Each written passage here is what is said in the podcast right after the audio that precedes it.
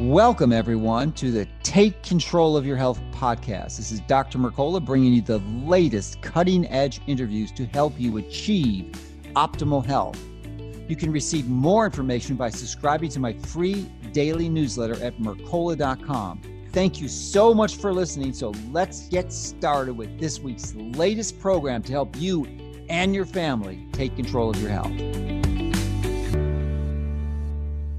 Welcome, everyone. Dr. Mercola helping you take control of your health. And we're delighted to have Tyler LeBaron back with us again on his journey of continuing to learn more and more about the amazing benefits of molecular hydrogen. And that's a big difference. This is not hydrogen. And I know I was confused about simple hydrogen because that's an hydrogen ion. It's like a pH, it's an acid, but this is different. Those that's a hydrogen ion. We're talking about molecular hydrogen, which is two hydrogen ions bound together and uh, most common molecule and smallest molecule in the universe, and has enormous biological benefits, and it is without a doubt my absolute unmitigated favorite for an antioxidant because it's selective. It doesn't non-discriminately suppress free radicals, which can be highly beneficial. You just want to you want to hit it with a sledgehammer. You want to hit it with a rifle and you're you know it's using your body's own intrinsic biological systems and feedback to understand when you're under this profound oxidative stress. And then it can just activate these pathways which i'm sure we're going to go into nrf2 and key proteins and causes your dna to make the antioxidants themselves because it's not directly an antioxidant. A lot of people are confused. They think oh like i was and tyler got me straight set me straight. It's like you're thinking oh the molecular hydrogen is going to bind with the hydroxyl free radical and neutralize it. Well, it happens maybe, but that's the, such a minute component. It's just it makes helps you make anti your own antioxidants. Dozens of them, maybe hundreds. So, with all that preface, because you're going to do most of the talking, uh, so I'm so glad you're with us. Thank you for joining us. Well, thank you. My, my pleasure. I, I love talking about hydrogen, so it's it's a great opportunity. Yeah, yeah. So why don't you first update us on your journeys? Because I know you're in the process of getting your PhD in molecular hydrogen. Uh, and how's that going? Are you getting close? Yeah, no. So I have finished. I finished last year, um, okay. and and and very excited that I was able to be in the laboratory and do a lot of the research. I've been, you know, studying this and looking at it since 2009, and yeah you know that, that's when I started my degree in biochemistry, and then I did an extra, a master's degree in exercise and sports conditioning, and, and, and did a thesis on using molecular hydrogen, and then I transitioned to doing a, a PhD as well, and mm-hmm. we did molecular hydrogen research. So, yeah. So did you did you do your thesis and you got your PhD now? Yeah. Yep. I'm. A, it's all right. Well, congratulations. I didn't realize that. Okay. Yeah. That's thank fantastic. you. Fantastic, Doctor Tyler LeBaron. well, yeah. that's great. That's really great. So, um, well, I guess that's, so that's that's a big update. And why don't you, um, well, wh- give us an update on things, and I'll just you know figure out what uh, yeah. well, well, where, where, where we go. Uh, well, I wanted to mention because this is this has come up recently again. You said something very important about molecular hydrogen. That's not just the, the, normal hydrogen people think about with the, the hydrogen ion, which is about pH and acid. But mm-hmm. there's another misunderstanding where people um, are are thinking that in order for something to act as an antioxidant, it has to be negatively charged, and then mm-hmm. that's going to neutralize a positive free radical or something. Mm-hmm. And and I and that's not really what's going on. And in in fact, hydrogen, as you said, yeah, it is a neutral molecule, and it's not donating its electron per se mm-hmm. to neutralize the free radicals. It, it could scavenge radicals like the hydroxyl radical, which then produces water. So that's mm-hmm. a nice stoichiometry. But really, it's regulating our body's own production of antioxidants. And that's what gives it a unique antioxidant effect. And there's some different things I've seen out there talking about hydrogen that uh, we should really be looking at H minus or hydride because it has this mm-hmm. extra electron. Well, unfortunately, that's that's not even possible. A, a hydride is is extremely reactive, and you know to put it in perspective, in order to have a hydride H minus in water, you'd have to have a pH of about 33 or so because that that's based on the pKa, so to speak. I mean, it's just it's not going to work, you mm-hmm. know. And then anyway, so you don't we we just want to we're focusing about molecular hydrogen. All the studies that are out there, there's over 2000 studies now on on hydrogen gas, molecular hydrogen. It's all on molecular hydrogen, not on H minus or H or or H plus or, or all of these things. So it is on H2. Well, good. And as we mentioned, I mentioned earlier, it, the the primary method, at least as I understand, and certainly correct me if I'm wrong, is it that it activates the NRF2 pathway. And are there any specific antioxidants that endogenous antioxidants your body's producing as a result of exposure to this activation of the pathway that are more profoundly or more generously produced by your body than others? Like is glutathione this yeah. primary one, or you know what is the superoxide dismutase? Which one catalyze? You know which. So, so this this how many of them are there? How many of them are identified at this point? Well, actually, if you look at the NRF2, so it's a Keap1 NRF2 pathway. Maybe just to walk through this a little bit for for yeah. the audience. Um, in, in, your cell, you have this protein NRF2, and it's attached to Keap1, and and mm-hmm. they're always attached together. But when you get some oxidative stress or some other um, stimulator molecule, basically it, it, can cleave off, it causes the, the cleaving off of the NRF2 and the Keap1. And the NRF2 can then diffuse into the nucleus and it binds to the ARE or the antioxidant response element of the DNA, and then mm-hmm. it does you know the, the production basically of all these endogenous antioxidants. It is the phase two, we call them the phase two enzymes of the detoxification and antioxidation. There's over 200 of these different protective. Okay. Yes, wow. yeah, it's over 200 of them. So, so yeah, we typically talk about glutathione as a peptide, a superoxide dismutase, catalase, glutathione peroxidase, but those are just the main, you know, ones we talk about. But there's a whole bunch of other ones, including heme one oxygenase, um, that are activated or can be activated by by um, activation of the NRF2 pathway. So, are there? I mean, that's clearly it seems to be one of its primary benefits, and its, its therapeutic uses are almost mind-boggling. The number of diseases uh, or indications or conditions actually not diseases can't say that conditions that it seems to benefit or help or support. So maybe you can highlight some of the most important ones. Yeah well okay so so two things. When it comes to the different conditions you're right um, molecular hydrogen has been shown to be therapeutic in using essentially over 170 probably closer to 200 different animal disease models. And and what this means is so for example diabetes uh, th- there's lots of ways to induce diabetes in an animal model, right? Maybe 10 different ways, let's say. Well, each one has a different there's different factors, different things about it. And but using these different models, we can show hydrogen has therapeutic effects. So it, it is very powerful in all these ways. And like you said, yes, the NRF2 in some cases seem to be um, extremely important. In fact, by using uh, gene knockout studies or microRNA, like or interfering RNA, um, you can uh, basically blunt the benefits of molecular hydrogen in in in some specific studies. So the NRF2 is is very important uh, to be involved. However, I think we should talk about maybe some advantages of H2 compared to other NRF2 activators like sulforaphane right. or. Well, I was just I was just going to say that like from broccoli. I mean, you know, if you can compare the two because that's the tip. And most there's many other uh, right. phytonutrients that that activate the NRF2, and broccoli, uh, sulforaphane being one of them, of course. Yeah, exactly, and and it's not. T- t- people typically want to say, you know, if you have a graph and and uh, you know this NRF2 activator is you know this much, and this one is this much, and this one is this this much, and whichever one is the highest is going to be the absolute best. That's not really the right way to look at it. We what we want is optimal levels. And not mm-hmm. only optimal levels in the body, but we want optimal levels in the specific cell. Okay. Mm-hmm. And so when we take something that's powerful like sulforaphane or, or or other molecules, some of which are toxic, but many toxic molecules act, also activate the NRF2 pathway. Um, well, in, in, fact, that is the part of the m- most of these molecules, you know, that that do activate the NRF2 pathway are slightly toxic. I mean, that's the whole purpose of them, right? Is, is well, tobacco smoke would be an example, wouldn't it? The the which one? Tobacco oh, tobacco smoke. smoke.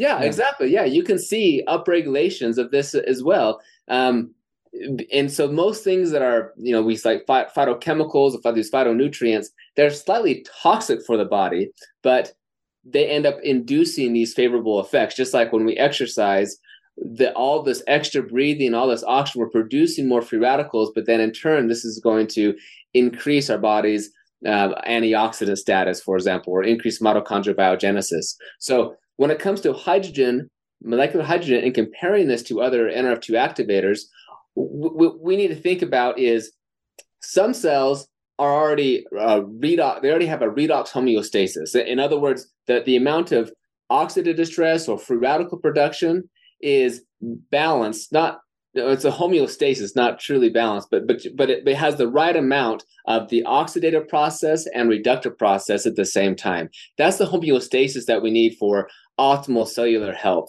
right?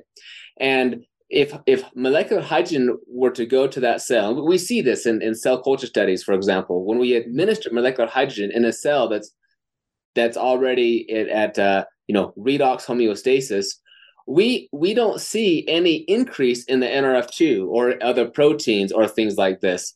Um, th- there, there's nothing like that, and so that's very important. We might see things at the um, my, the mRNA levels, but not mm-hmm. at the protein levels.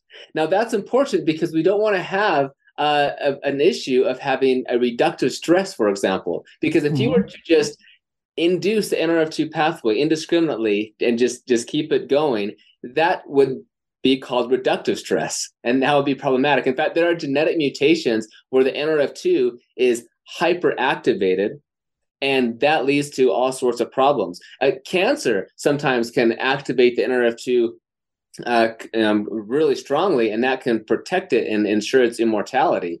And that leads to a whole bunch of problems. So, w- what we really are talking about is the regulation of NRF2. So, w- like I said, when we take molecular hydrogen, we administer it to healthy cells. We don't see changes in, in, in the NRF2 level at the protein level. We might see it in the mRNA level, for example. However, if we were to administer a toxin um, you know, say some some pesticide or some plastic or some uh, some other stress, hydrogen peroxide or something like this, that's when we would see that molecular hydrogen was able to induce the NRF2 or or many other proteins, not just the NRF2, and and provide a protective effect. And and that is you know so different than anything else out there and when we look at this and it has a, a this a pre-treatment effect as well so if, for example, in one study, the cell culture study, they took and um, administered uh, a molecular hydrogen. Of, it was just so cell culture, so it's probably only there for like an hour or so in the cell culture, and then after that they administered a toxin. It's like a common know, uh, environmental toxin, you know, like a plastic type thing. Mm-hmm. And anyways, in this case, there there was the exposure caused a decrease in uh, the antioxidant status. So you can see markers of increased oxidative stress. You can see decrease in superoxide dismutase levels. You know all these important antioxidants, as well as a decrease in your NAD plus to NADH ratio, which I know you've talked about a lot before. Having a high ratio is very important, and and this stress caused this reduction. Okay, however, in the cells that were pre-treated with molecular hydrogen, it prevented those reductions from happening. And it provided a protective effect for 24 hours even after the hydrogen gas was out of the cell culture. So there was no more molecular hydrogen left. That's because molecular hydrogen works at this basically the gene level you know epigenetically even modulating uh, the proteins and the signaling pathways and the phosphorylation cascades so we can have a protective effect for, for 24 hours so that was an in vitro study you described, right? Yeah, this exactly in cell culture in vitro. We, we can see other things in animal studies as well, but this just helps hone in on that mechanism that we see. Number one, NRF2 is very important. Number two, we're not just activating NRF2, we're regulating its its production. So it's not too high, not too low. And number three, we are able to provide a protective effect for say 24 hours in this case as opposed to only when it's present right that that's that's very um, amazing to think that a molecule like molecular hydrogen is able to change how the body how the genes express themselves so that it, it's not going to you know it's, it's going to have favorable effects even after it's out of the body yeah it's pretty astounding actually which is why why i'm so fond of it. Uh, well, I think we should review the administration, some of the things you alluded to, in that it, there's a paradox to the dosing effect, and that if you take too much of it, it's actually highly counterproductive. So I want you to review that, the optimal dosing, and the different types of dosing. And I want to know if there's any updates on comparing the tablets to the, the gas administration, which I know has done most of the research. Maybe not most, but a significant amount of the research. Yeah, absolutely. Okay. So when it comes to overdosing, for most people, you're not going to overdose molecular hydrogen that that we're that that that you're able to, um, and that we're aware of, because when when the studies that are showing the overdosing idea, it's actually that we the hydrogen was administered to the animals for 24 7 okay? So they were constantly yes continuously exposed to molecular hydrogen and there was no spiking at all. So in this case, like the the uh, the cages of the animals of the rats, they were always had molecular hydrogen, two percent hydrogen gas, always there. And in- interestingly, initially there was a protective benefit. You could see changes in biomarkers. You could see benefits, and then after a little first, bit, first day or so. Um, I uh, I think it was a little bit longer actually, maybe okay. like the first you know few days or a week or so. But then okay. it seemed to kind of decrease after that. But w- when you administer the molecular hydrogen um, intermittently, mm-hmm. that's when it was more effective. And so that's the idea of you know having an intermittent exposure. So it's probably not possible for somebody to you know take too much, you know, drink too much hydrogen water or, you know, inhale molecular hydrogen for, for, for too much. I mean, some of the studies, people are inhaling hydrogen for, you know, six to eight or even 12 hours a day, for example. We see therapeutic effects in this way. So a lot of a lot of molecular hydrogen, but no, but but not this twenty four seven exposure. That that seems to be what uh, the problem is. So in, in terms of the the optimal dose, then so drinking hydrogen water, one one thing that we have to keep in mind then is what is the dose that is required in order to induce these favorable changes okay mm-hmm. if we go back to a cell culture we need to add so much hydrogen molecules, so many hydrogen molecules into the cell culture that have to interact in the cell in order for that to activate these pathways. And that concentration, the threshold might be around, you know, eight, just say 10 micromolar. Okay. That that so so you have to get that concentration in your cells. So if you were to drink say uh, um, you know an eight ounces or or you know 250 milliliters yeah hydrogen water or something well that's going to have a certain depend on the concentration that's then going to be diluted by the rest of your body and that mm-hmm. concentration is going to go down and hopefully it's going to be at least you know 10 micromolar or or higher. We, we see some dose dependent effects from say 10 micromolar all the way to you know 800 micromolar which is considered saturation. So mm-hmm there doesn't appear to be an, an, any problem with having super high doses of, of hydrogen as long as they're intermittent in this way. Mm-hmm. But we want to make sure we get that that minimum level. So th- there are probably wrong ways to take hydrogen, and, mm-hmm. and, and one of them then would be if you have your hydrogen water, and if you just take a few sips and then sit it down, and then a few minutes later a few more sips. Well, you're going to take that. That hydrogen is going to be uh, re, um, the concentration will be reduced by all the you know by, by, the fluids in the body. So the concentration may never reach that say 10 micromolar level. Well the, the, the other factor too is that the only reason you're able to typically get really high concentrations in the hydrogen water is that these nanobubbles that are created by the te- tablet technology. And if you wait for, if you keep on sipping it those nanobubbles are going to burst and and there's not going to be virtually any hydrogen gas molecular hydrogen in that water.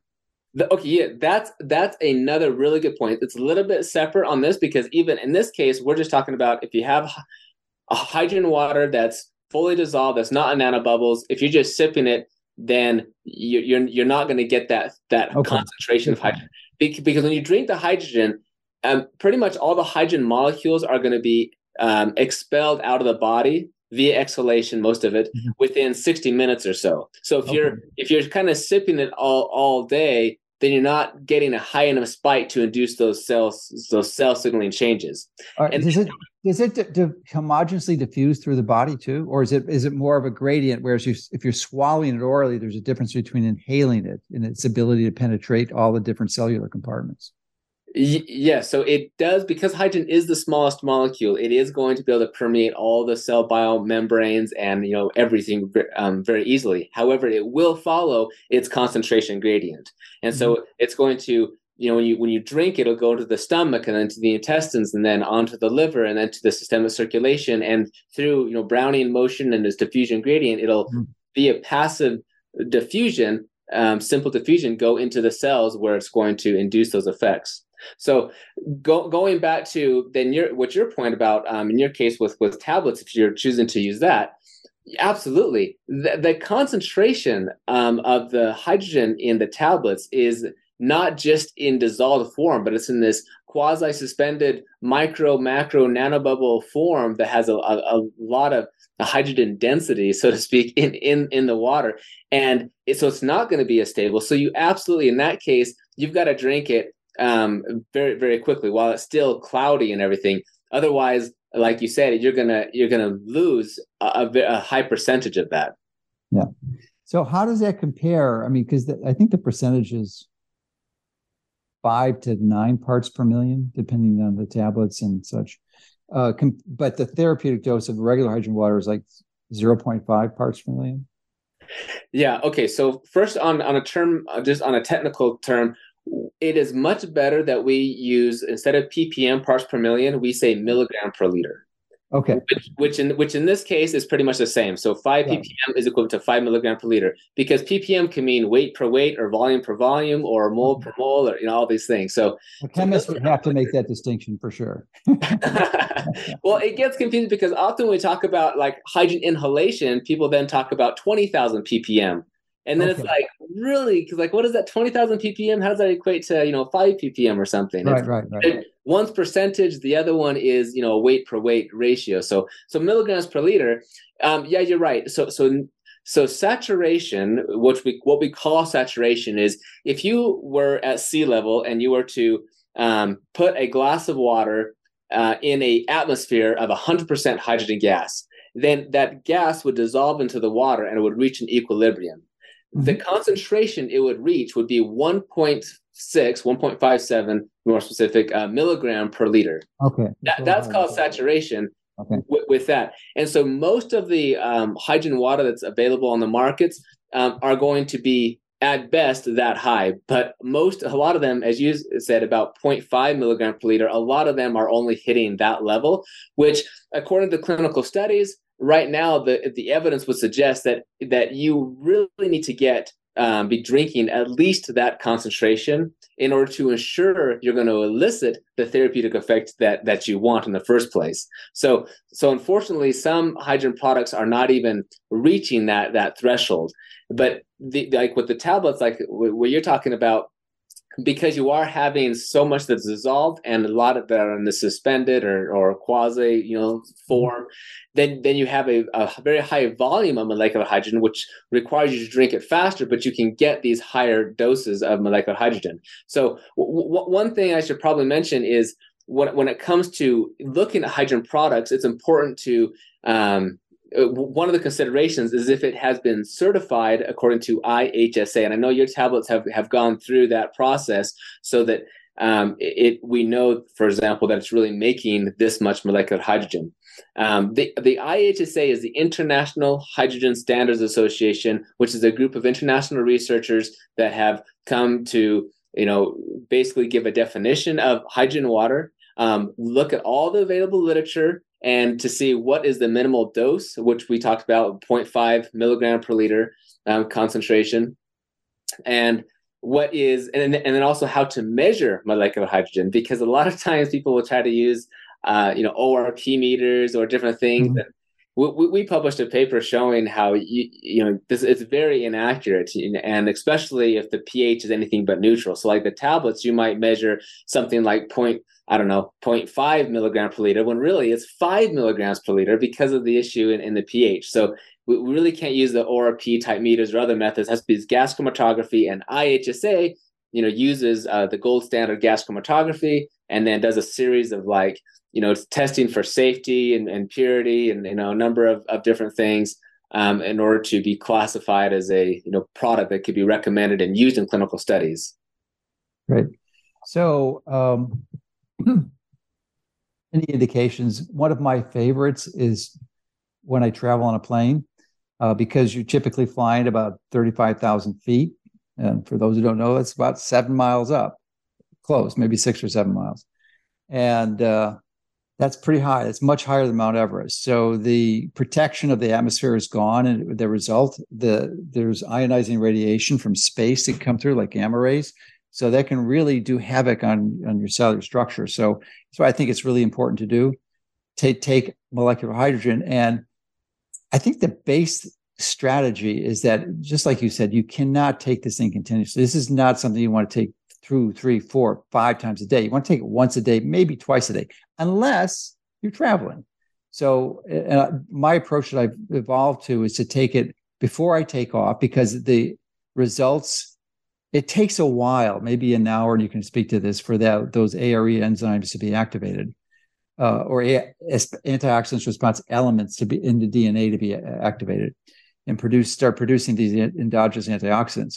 So you want to have it before the exposure, and then like I take it every, hour when I'm in the air, just just a tablet, and put it in in water.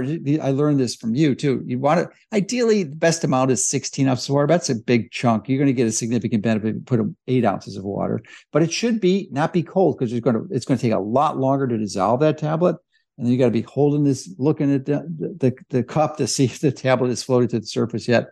So, it, which normally takes a minute and a half at room temperature, it could take three, four, five minutes, depending how cold the water is, if you get ice cubes, and not to use sparkling water because the, the carbon dioxide in that will inhibit the or minim, lessen the light, the concentration of hydrogen, the gas that you can have in the water.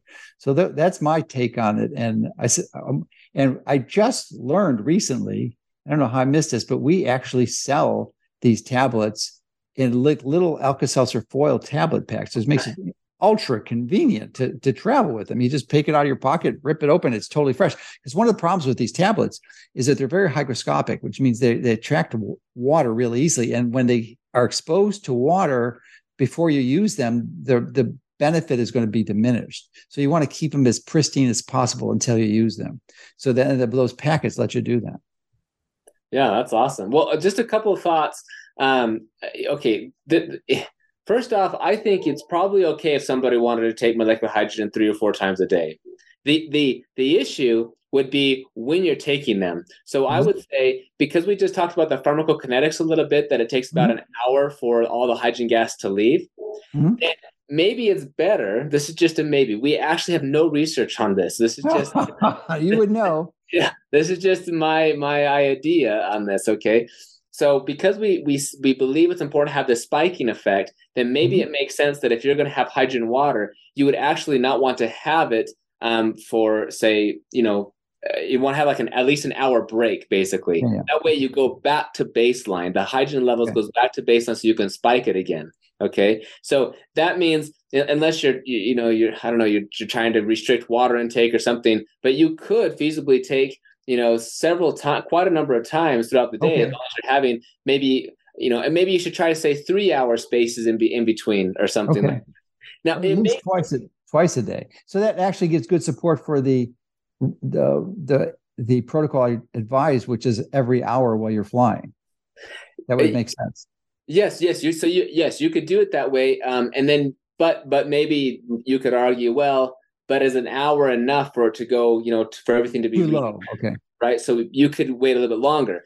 Now, I don't, it's, it's not actually so important um, that you take it right before or something because the activity, the benefits of molecular hydrogen um, occur not necessarily when, hyd- when the hydrogen molecule is in the cell at that time. Like that study I talked about earlier, you had all these uh, therapeutic cytoprotective benefits long after the hydrogen was already dissipated. So is it's like as long as you've been taking hydrogen, and I would say based upon the animal studies, for about three days, then that three day pre treatment is going to make it so that by the time you get exposed oh, that's brilliant.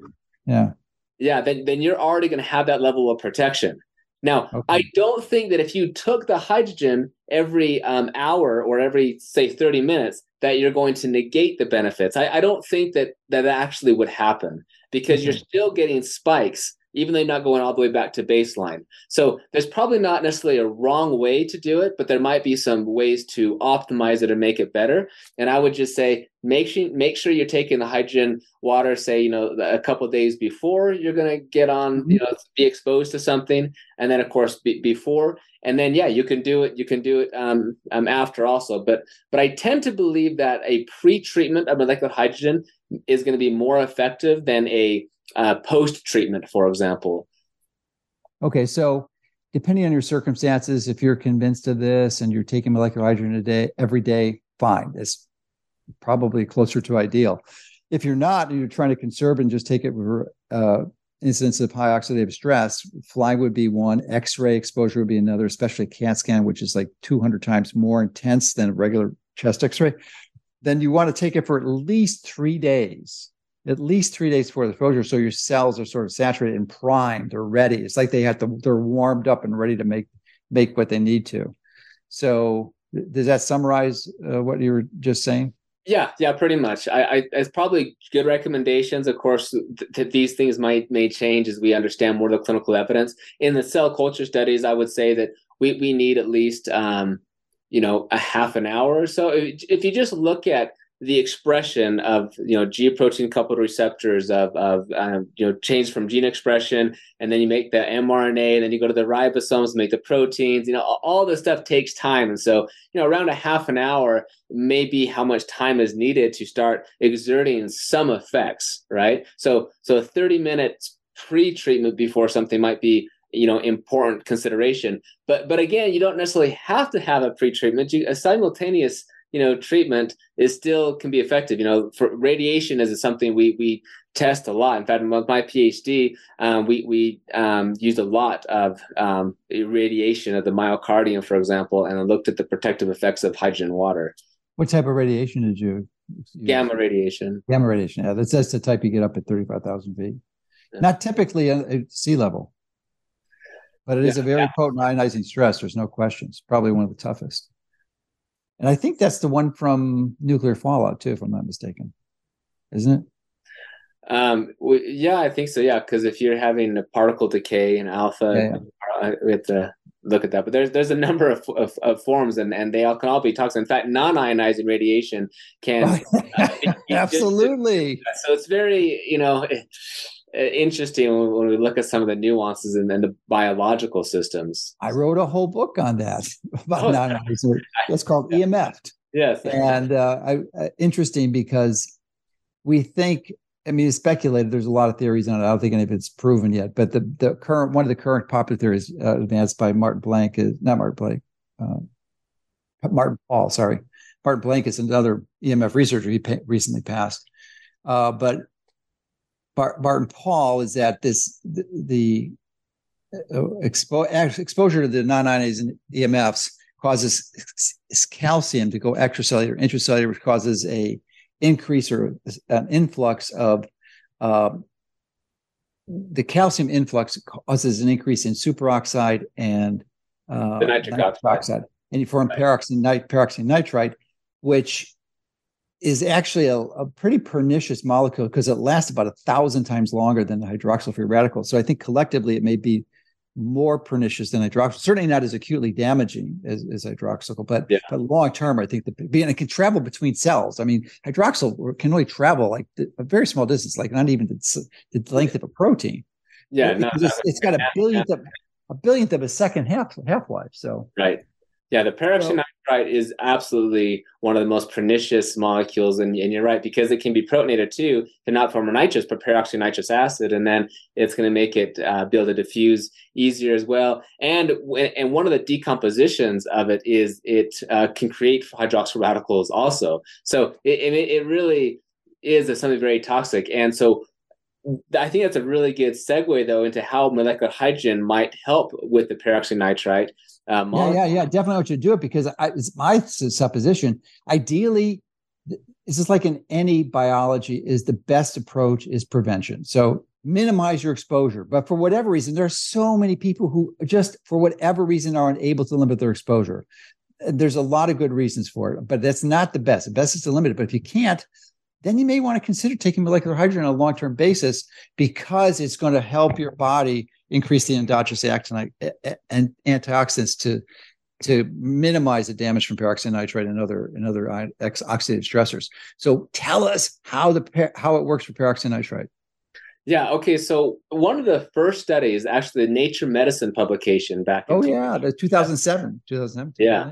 Yeah. Well, well, in addition to showing how hydrogen could act as a therapeutic, you know, antioxidant. Um, one of the things that it found, in addition to its ability to uh, reduce the hydroxyl radicals, was also its ability to reduce peroxynitrite.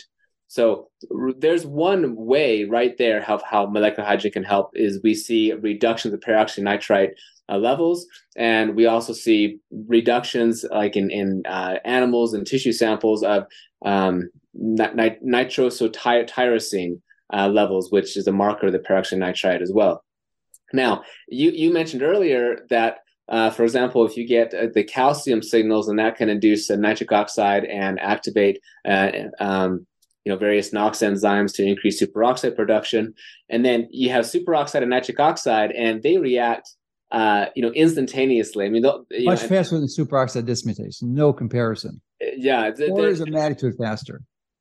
They are, yeah. The only thing that limits how fast they react is the rate of diffusion, basically.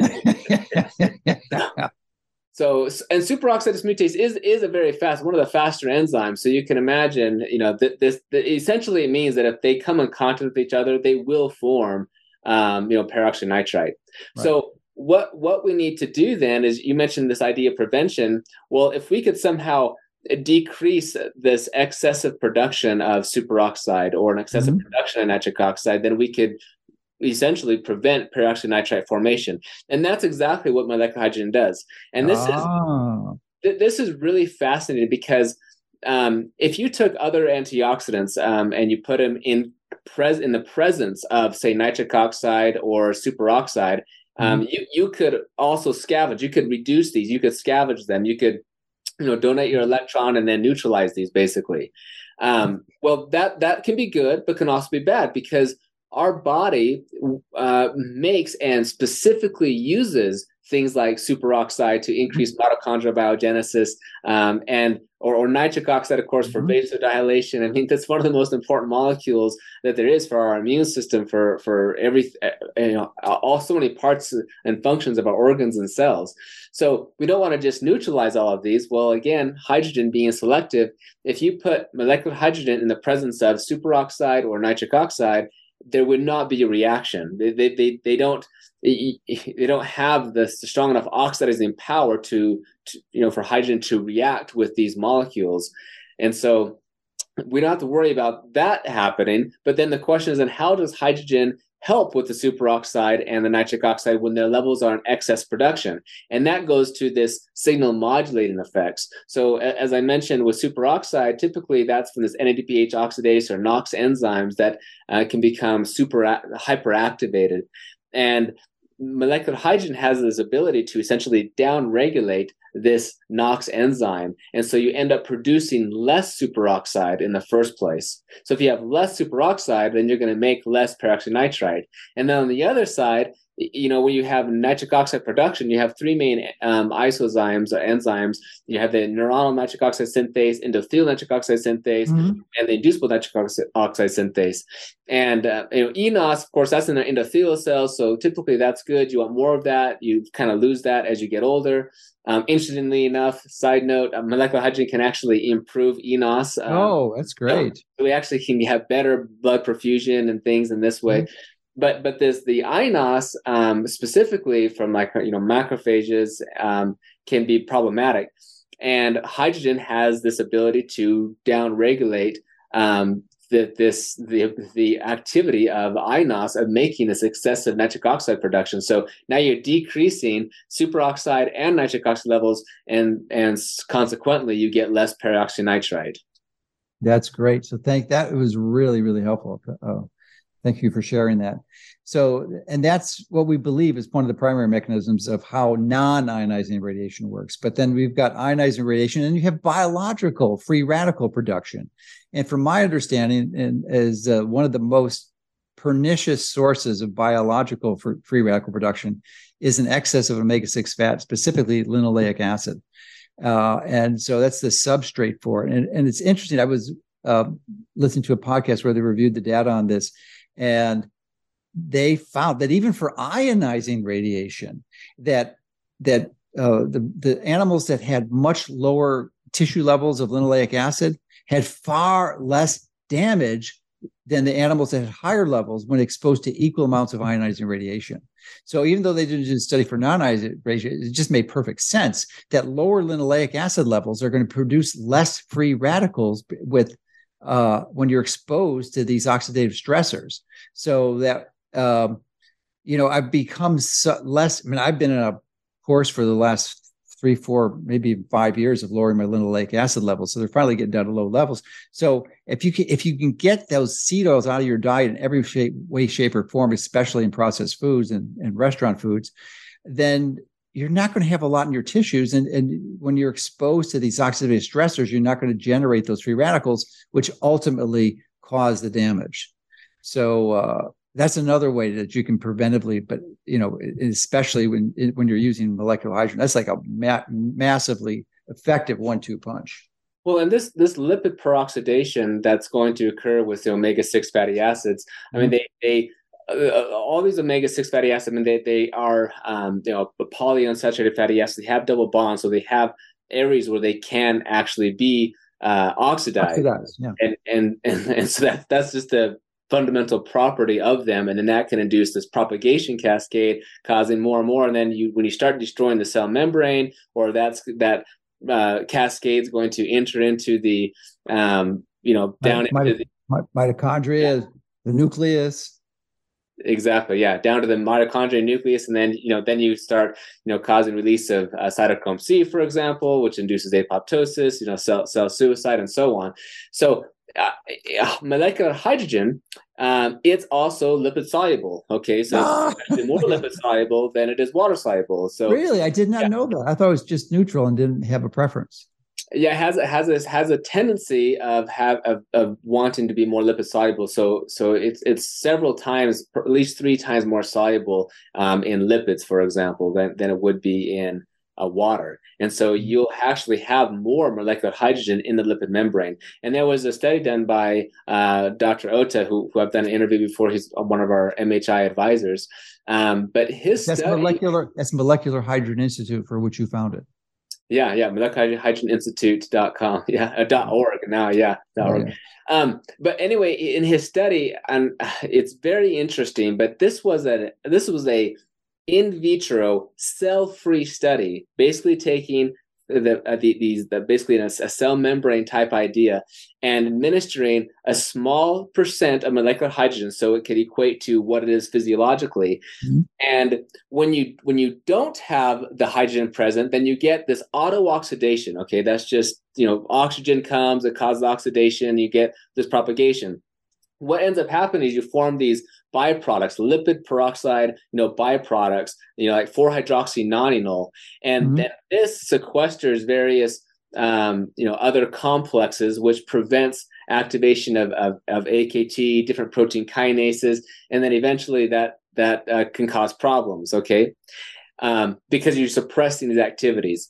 Now, when you administer molecular hydrogen, there was less production of these uh, lipid peroxide end products, and and and consequently, there's there's less of the inhibition of these molecules. So these molecules, these these protein kinases, for example, they in turn end up activating um, things like PGC1 alpha, which mm-hmm. is a stimulus for mitochondrial biogenesis, and then eventually fibro fibroblast growth factor 21 which is a hepatic hormone which is important for energy expenditure and you know uh, you know uh, weight loss and so things like caloric restriction and some of these benefits you know come in with molecular hydrogen and it all came from molecular hydrogen uh, protecting uh, the cell membrane basically from this uh, auto oxidation that's tr- tremendous. I didn't realize it was so beneficial for that, but it makes perfect sense. It just never occurred to me that would be a useful, another useful strategy.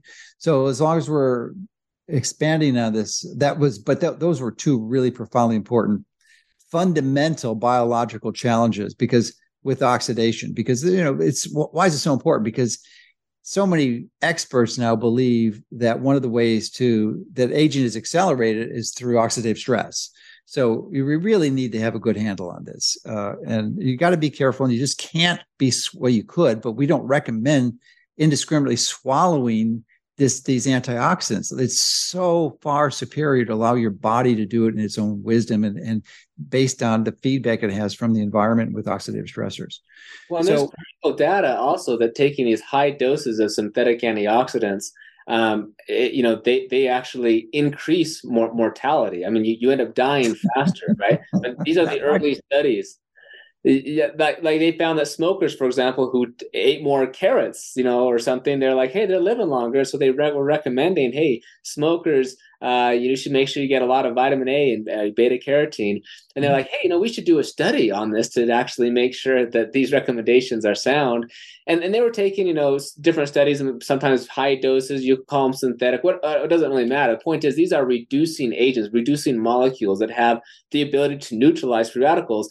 And they had to stop the studies because people who were taking the antioxidants were dying and getting cancer faster than those on the placebo. And in fact, the recommendation is like, be careful about taking these, especially if you smoke. So yeah, there you go. So it exactly perfectly illustrates what I just said. That's great. So yeah, it occurred to me too. There's another area that I became recently aware of of reductive stress, which is which is an interesting concept because no, most people don't know about it. But it's when you have an excess of these uh, omega six fats, specifically linoleic acid, that it, it, it perturbs the electron transport chain. So you get you get backward flow, and it actually increases reductive stress, which is a challenge.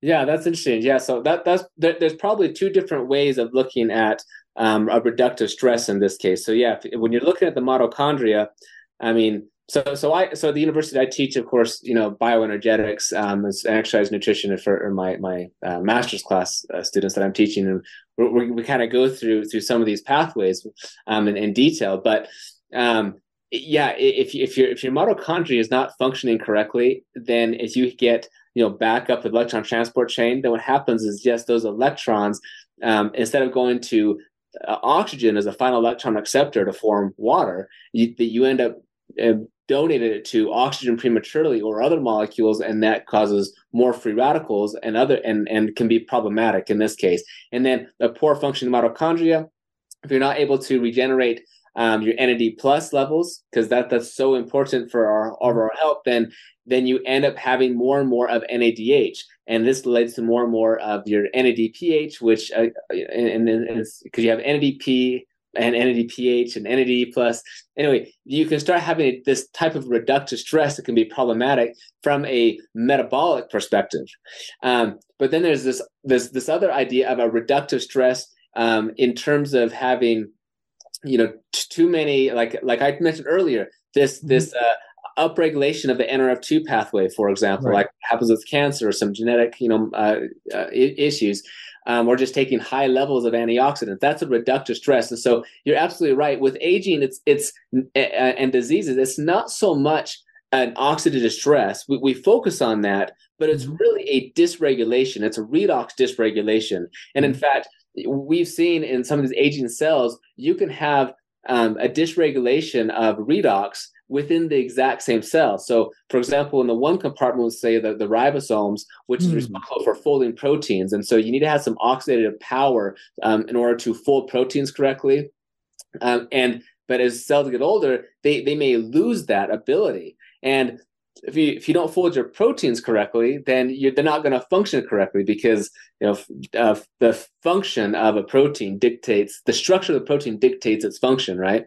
So this is one problem. And then in the same cell, in the cytosol, let's say, you, you, you can have a uh, too much of a, oxidative stress going on. So you have reductive stress going on in the, in the ER, the endoplasmic reticulum, and an oxidative stress going on in the cytosol. And you know, different compartments can be, you know, all, all all have different issues going on. And so again, just taking an antioxidant or taking just sulforaphane or just taking whatever that that might help one compartment, but it might exacerbate the other. So what we really want is is a regulator, a redox regulator, and and that's kind of like what molecular hydrogen seems to do. Not, it is what it is. That's yeah, perfect that, description of it. Yeah, adaptogenic, you know, redox regulator, basically. Is that a term you came up with? Adaptogenic redox regulator. I, I did actually. I published a paper. Yeah, I called it a, a redox adaptogenic uh, regulator. I love it. That's great.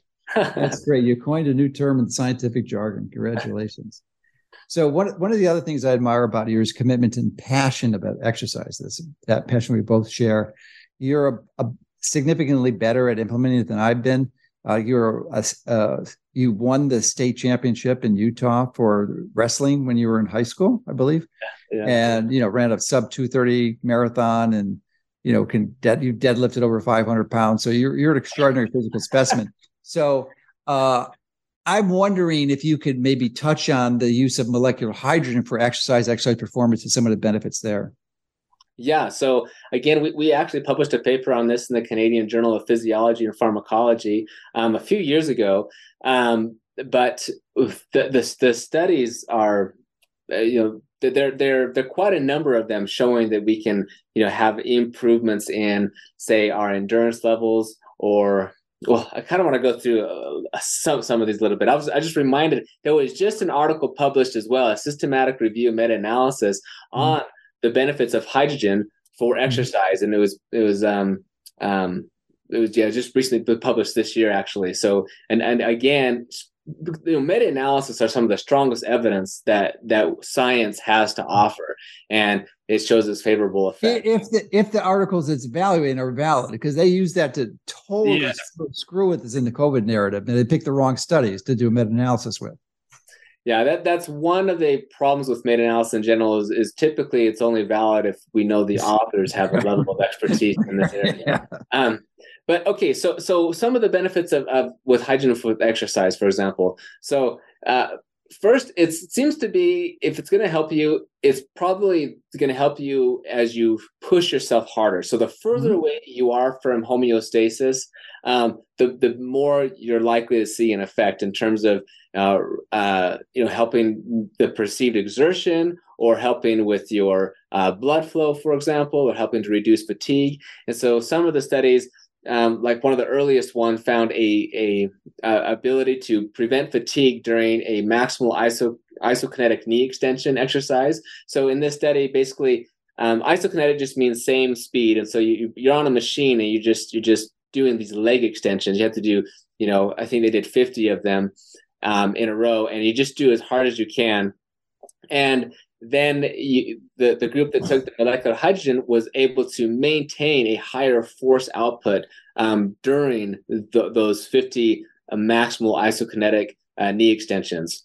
And then also they, they looked at um, exercising at a you know, around 70% of your VO2 max, or which is about you know, close to 70% of your max heart rate. And those who were doing this, they were able to exercise longer, like a like a longer time to exhaustion, for example, but also had lower levels of lactate. So um, lactate, um, there's a lot of misunderstanding about you know lactate. Uh, you know, heard like lactic acid, you know, causes the burn or something. None of that is true. Um, yeah, lactic acid is a- actually lactic acid itself is not even produced in the body. Um, only lactate the molecule lactate is. In fact, I have one of my exercise phys uh, um, textbooks, it still has lactic acid in there, and it says that lactic acid is made, and then it disassociates into lactate and the hydrogen ion, which again, it's it's not true. In fact, tell us. I thought it was a, at the pyruvate uh, metabolism. Yeah. So what happens is you yeah pyruvate is the end of the um, glucose, and you make pyruvate. What happens is lactate dehydrogenase, the enzyme, then mm-hmm. takes pyruvate and adds two electrons and a hydrogen ion, which is the acid, adds a hydrogen ion to the pyruvate, and that forms lactate. So mm. the molecule lactic acid is never produced. Okay, okay, but I don't want to go too far in the weed. I'll, I'll, go really off on a topic, but but I want to talk about this lactate just real quick. The reason why we produce lactate is because pyruvate normally will go to the mitochondria um, mm-hmm. to do this PDH complex, and then it's oxidized into acetyl CoA. It goes mm-hmm. anyway, th- then you was go end up making a bunch of ATP or energy in the mitochondria with using oxygen. Right, right. aerobic now, respiration. Exactly right. Okay, so if if if your mitochondria are unable to keep up with the demand, with the ATP demand, with the amount of exercise, so it's not able to make enough ATP using the mitochondria, using this pathway, because maybe you don't have enough mitochondria, maybe not getting enough oxygen there. Um, it's just taking too long, and so or the exercise is too hard.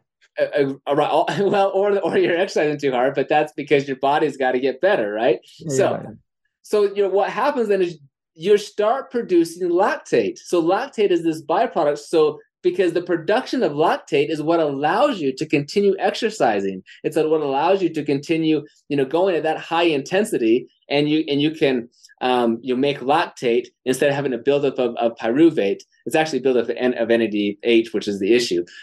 Okay, now in the study, then when they found that you have a reduction of lactate, what that means is that well, okay, one interpretation is that the molecular hydrogen may have improved the function of the mitochondria. And we see this in other studies where we actually see increased energy production, so increased ATP production in the mitochondria. Now, if we if we're getting our ATP production from the mitochondria using the aerobic respiration, then we don't have to go through the anaerobic pathway of making lactate. So that's that's kind of the important area of why we're seeing lactate uh, decrease is because we're able to use the mitochondria to make ATP, and now we're going to exercise um, better, longer, and have less uh, fatigue, especially the, the perceived exertion. Uh, you know, in, in our brains as well. Um, and then there's also maybe other explanations in terms of lactate clearance and accelerating the Cori cycle and different things. But uh, the mitochondrial bioenergetics are probably a, a major target of molecular hydrogen. Excellent. Well, thank you for expanding on that. So, mucho benefits when you're exercising. It's a really good idea if you want to optimize and, and maximize your investment in time and effort and energy. If you're going to put in the work, you may as well optimize it with some molecular hydrogen. And, and it's protective because, as we said, when you exercise, you do breathe a lot more and that's going to make more free radicals. And a lot of those free radicals are going to be very good for your body because it's going to force you to make more antioxidants. It's going to increase mitochondrial biogenesis and all this stuff. But you're still causing damage. You're still damaging DNA. You're still doing things. So molecular hydrogen.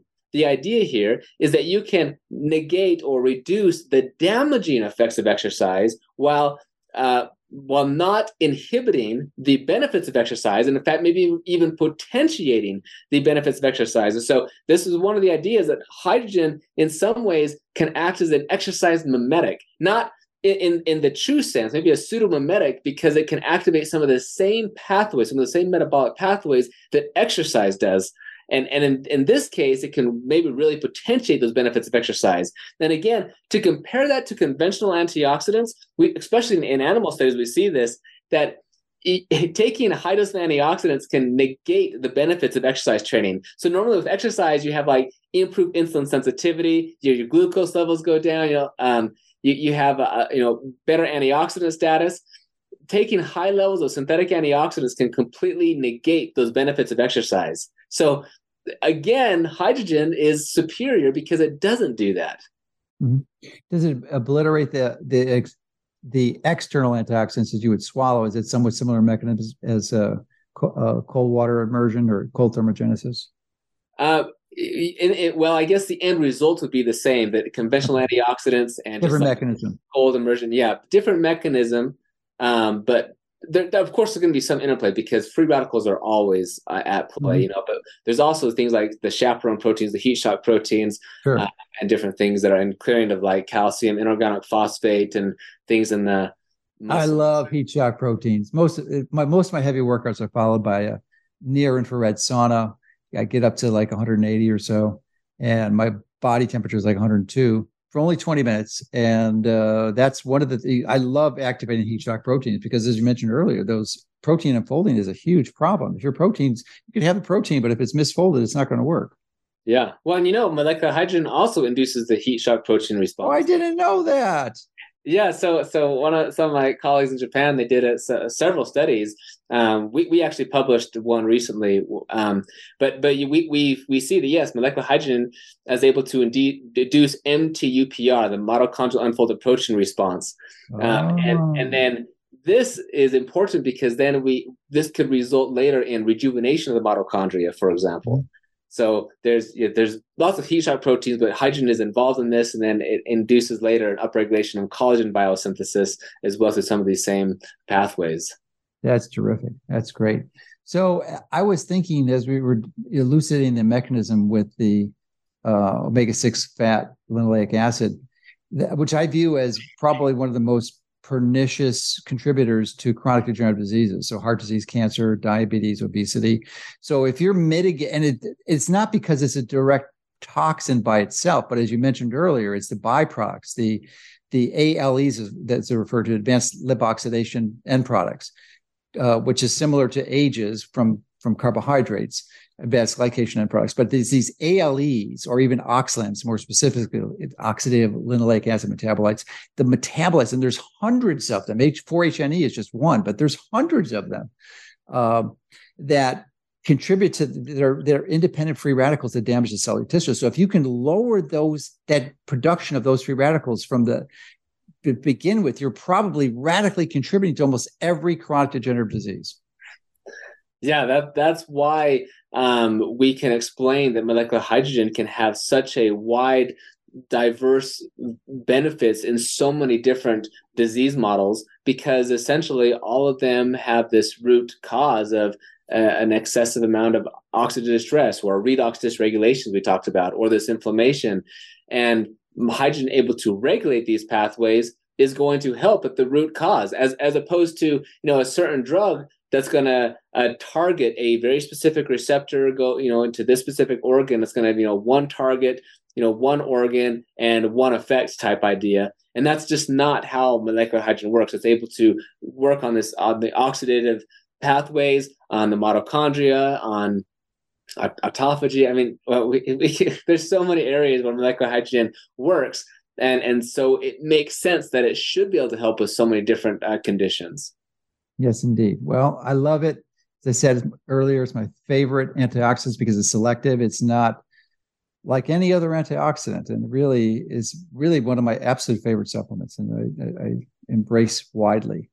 Um, so, what what's on the horizon for you? You got any exciting research that you're working on, or or any uh, theories that you're seeking to prove? Yeah, one of the well, there's, there's a number of things. Okay, so maybe um, we like we really like to understand um, still the mechanism of hydrogen in terms of you know what what is it actually exactly binding to. Um, mm-hmm.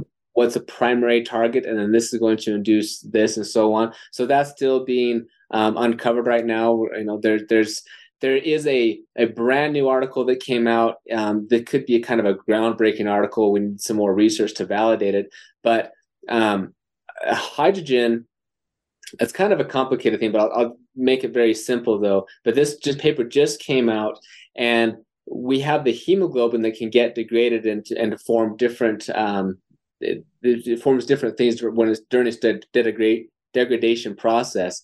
And hydrogen can interact with some of these and actually form this like um, association with some of the iron complexes in this case.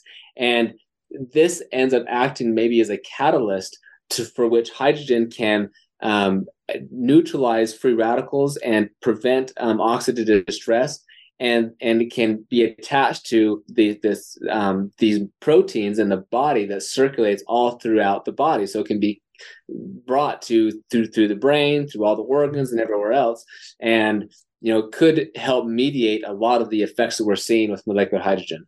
So that's that's a very interesting study. More data needs to be done, but it's but it's pretty neat that we're actually seeing how hydrogen is able to maybe bind to, to some of these um, novel proteins in, in the body.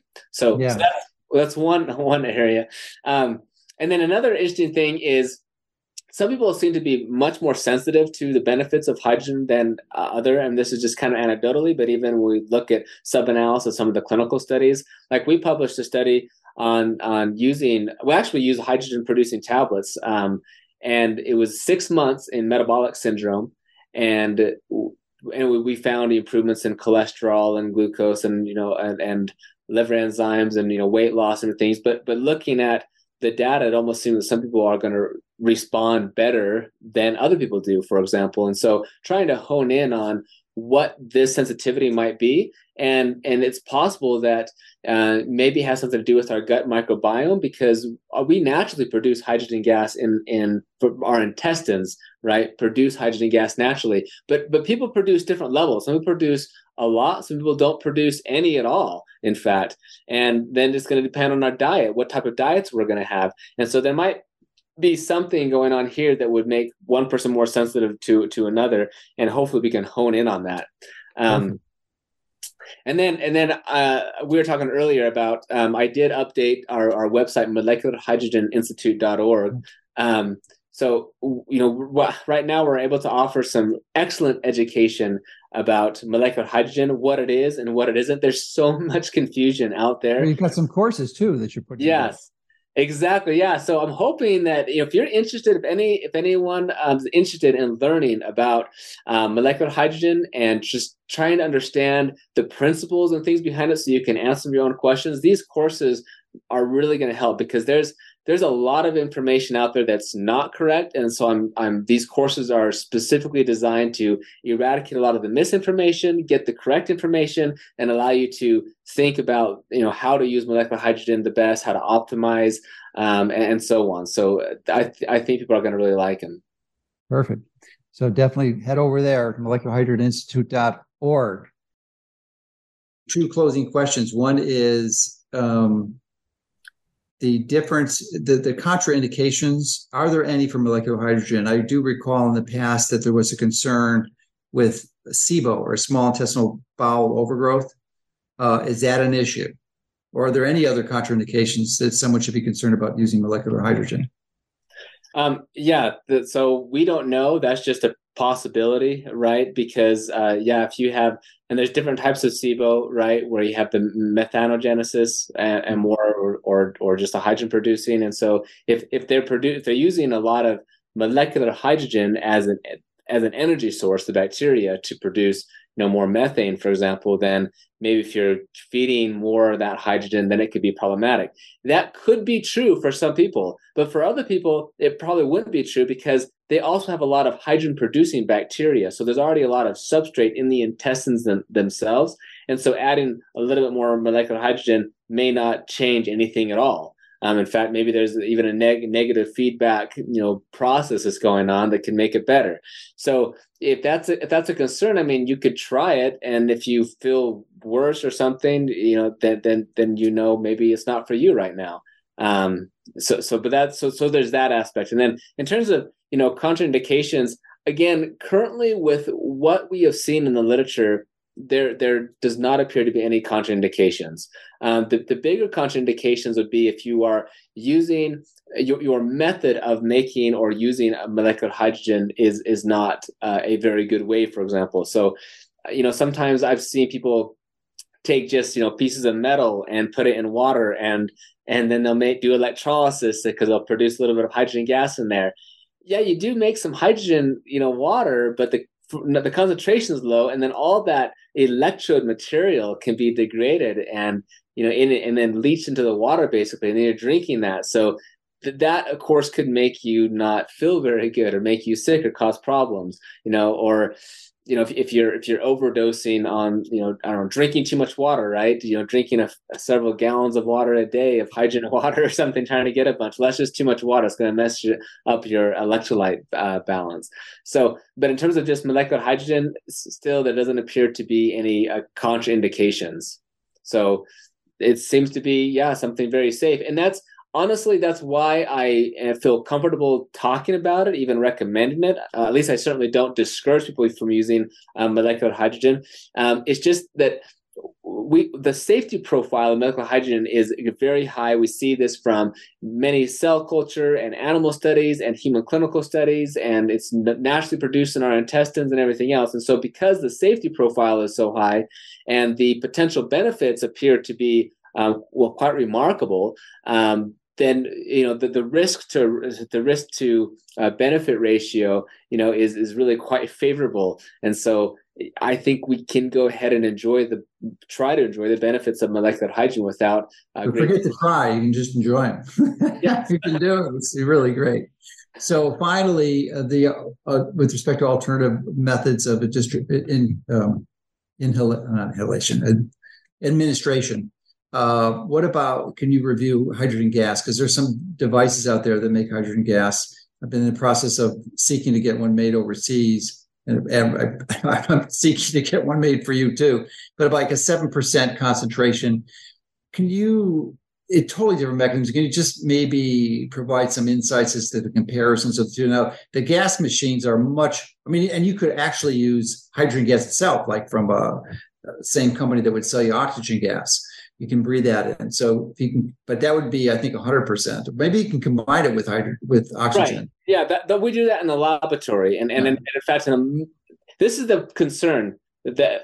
Uh, okay, in most clinical studies, that's exactly okay, maybe not most anymore, but but in many of the clinical studies, especially the ones that are done in the hospital settings, that's mm-hmm. what it is done. Is it's a tank of very pure hydrogen gas that is mixed with medical grade, you know, oxygen gas, and so it's just very high purity, right? And so the percentages are exact. And so when mm-hmm. you inhale that, you're inhaling that specific percentage of, you know, 2%, 4%, or, or whatever it is. Now, when it comes to these machines that produce the molecular hydrogen, um, you know that that's all great, assuming that the machine is not you know putting contaminants you know into the gas or something like this.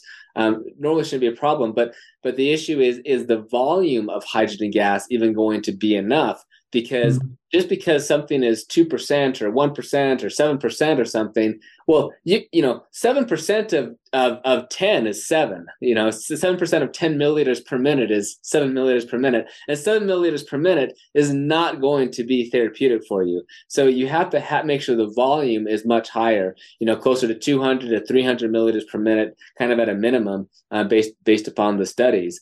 So there, there's a number of things to look at in this, but then in terms of the uh, the benefits, you know, say compared to hydrogen water, more research needs to be done on that. And in some cases, it appears that the drinking hydrogen water can be more effective. Um, and, and in fact, in certain cases, it's like a hundred times more effective. J- just you know, looking at different uh, protein expressions, for example.